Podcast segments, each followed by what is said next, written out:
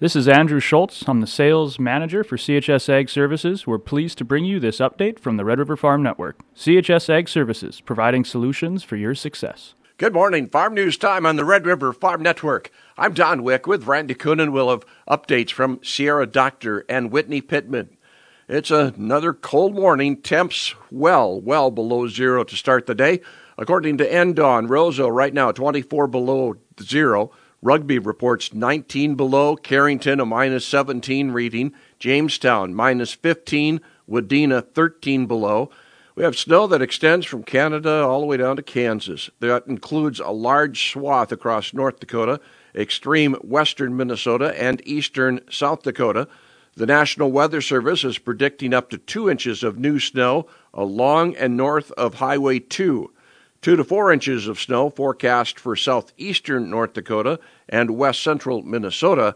The snow is light and fluffy that will likely result in reduced visibility on the roads. NDAWN Director Daryl Ritchison says the winter outlook is uh, skewed after last week's dump of snow. You know, the problem with the winter forecast is last week because last week a lot of areas got between 50 and 75% of their winter precipitation in four days. So how do you predict going forward? Because right now, you know, the odds are almost 100% that we're going to have a wetter than average winter because of last week. And I would think that I think the rest of the winter would be pretty close to average for precipitation. But again, we're going to finish above average because of last week. and last week's snowstorm to me almost guarantees that it's going to be really tough not to have a below average winter with that much of a snowpack in place so early in the winter season. Ritchison expects a milder spring pending snowfall amounts. You know, my forecast for the spring is cooler than average, but drier than average. The thing is, because of last week again, last week is, I cannot emphasize enough as a, as a changer. But if we do not get another big storm, then, you know, I don't think the spring flooding would be, there's going to be some, but, um, wouldn't be all that bad. And then I think, you know, spring would be, um, a little bit drier than average. But the, really the key for the rest of the winter will be, will we get another big storm? Because if we get another storm that will dump 10 to 18 inches of snow, it will change the spring forecast quite a bit. A Brazilian investment bank, BTG, is forecasting crude oil prices to push back over $100 per barrel. Demand will increase with China increasing its COVID related, uh, easing its COVID related lockdowns and a strong U.S. activity. BTG says it won't be easy to increase oil supplies because OPEC has little room to increase production and the U.S. has stopped releasing oil from its strategic reserves. The Senate passed the $1.7 trillion omnibus spending bill. That bill includes $3.7 billion earmarked for disaster assistance for losses of revenue, quality, and production in 2023.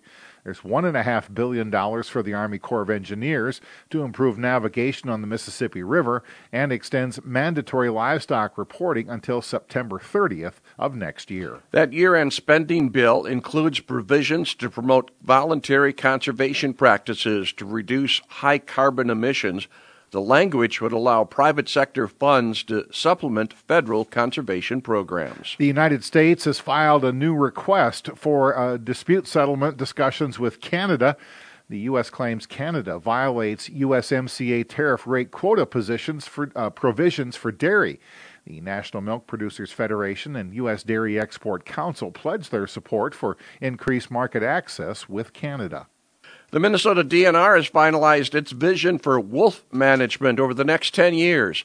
Six goals were highlighted in the plan, including maintaining a resilient wolf population and educating the public about wolves.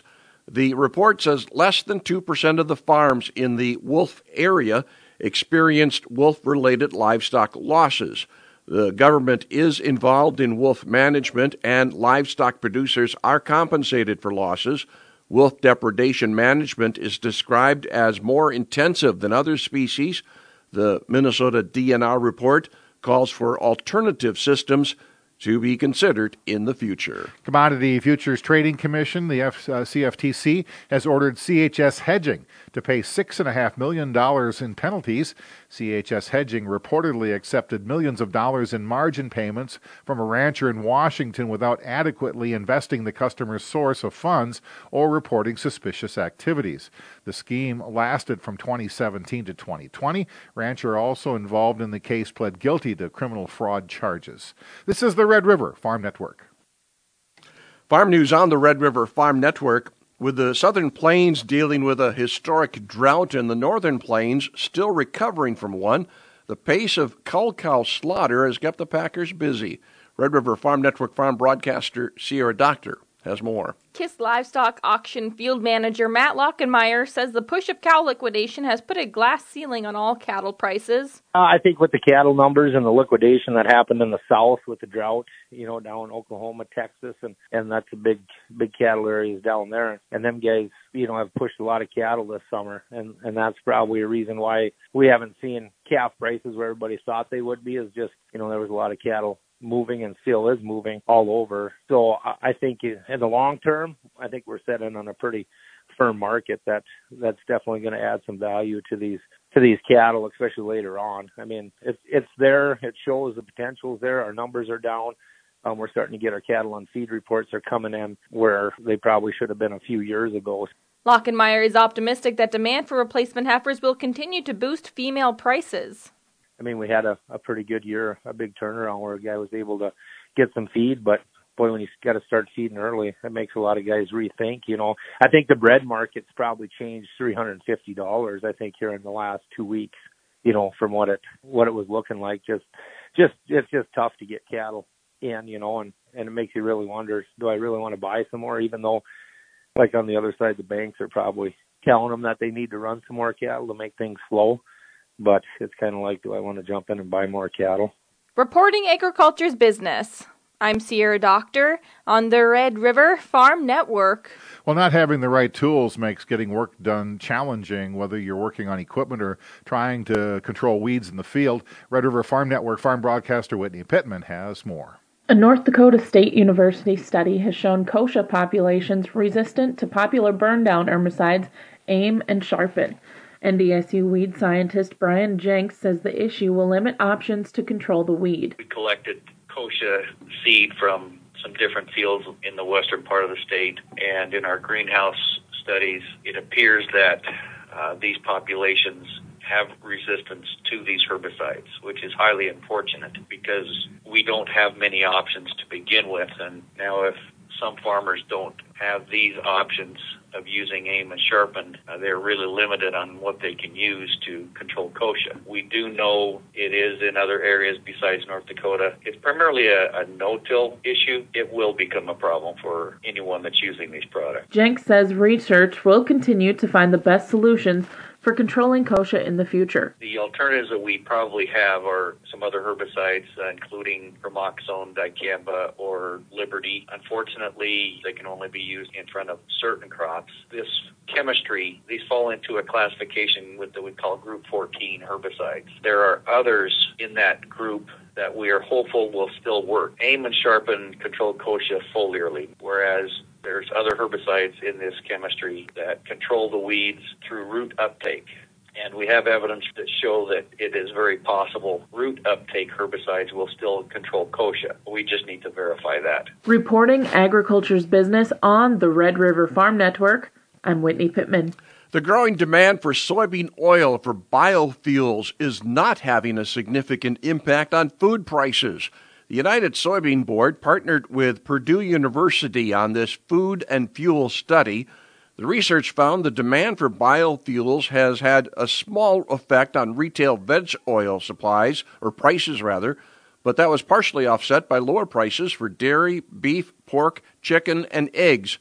With the increase in the soybean crush, the availability of soybean meal also increases that helps drive down the price of animal protein. USDA has announced a $9.5 million investment to support the scale up of sustainable byproduct, uh, bioproduct manufacturing in the U.S. The bioproduct pilot program was developed to incite economic activity in the nation's rural areas and lower commercialization of bio based products in the market. USDA's warning against rising highly pathogenic avian influenza cases in recent weeks. South Dakota has seen an influx of positive cases, including a commercial turkey operation in Hanson County. You're listening to the Red River Farm Network. Good morning. Welcome to Inside Agriculture on the Red River Farm Network. One of the newest players in the crop nutrition business is Azotic. The company's primary product is Envita, which is a patented nitrogen fixation biological that can be applied in furrow at seeding or as a post emergent foliar spray. It's getting inside, so it's living inside the plant. Okay. A lot of biologicals are working in or around the soil know, the soil is a busy spot. There's a lot of competition in there. What's really different about Envita is that it's actually living inside the, sand, eh, the cells of both the roots and the leaves.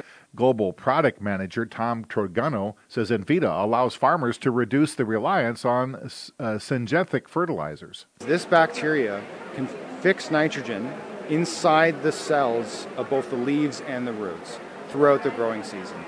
We've been able to successfully colonize crops beyond corn, doing a lot of work into sugar beets, into potatoes, uh, and of course soybeans as well.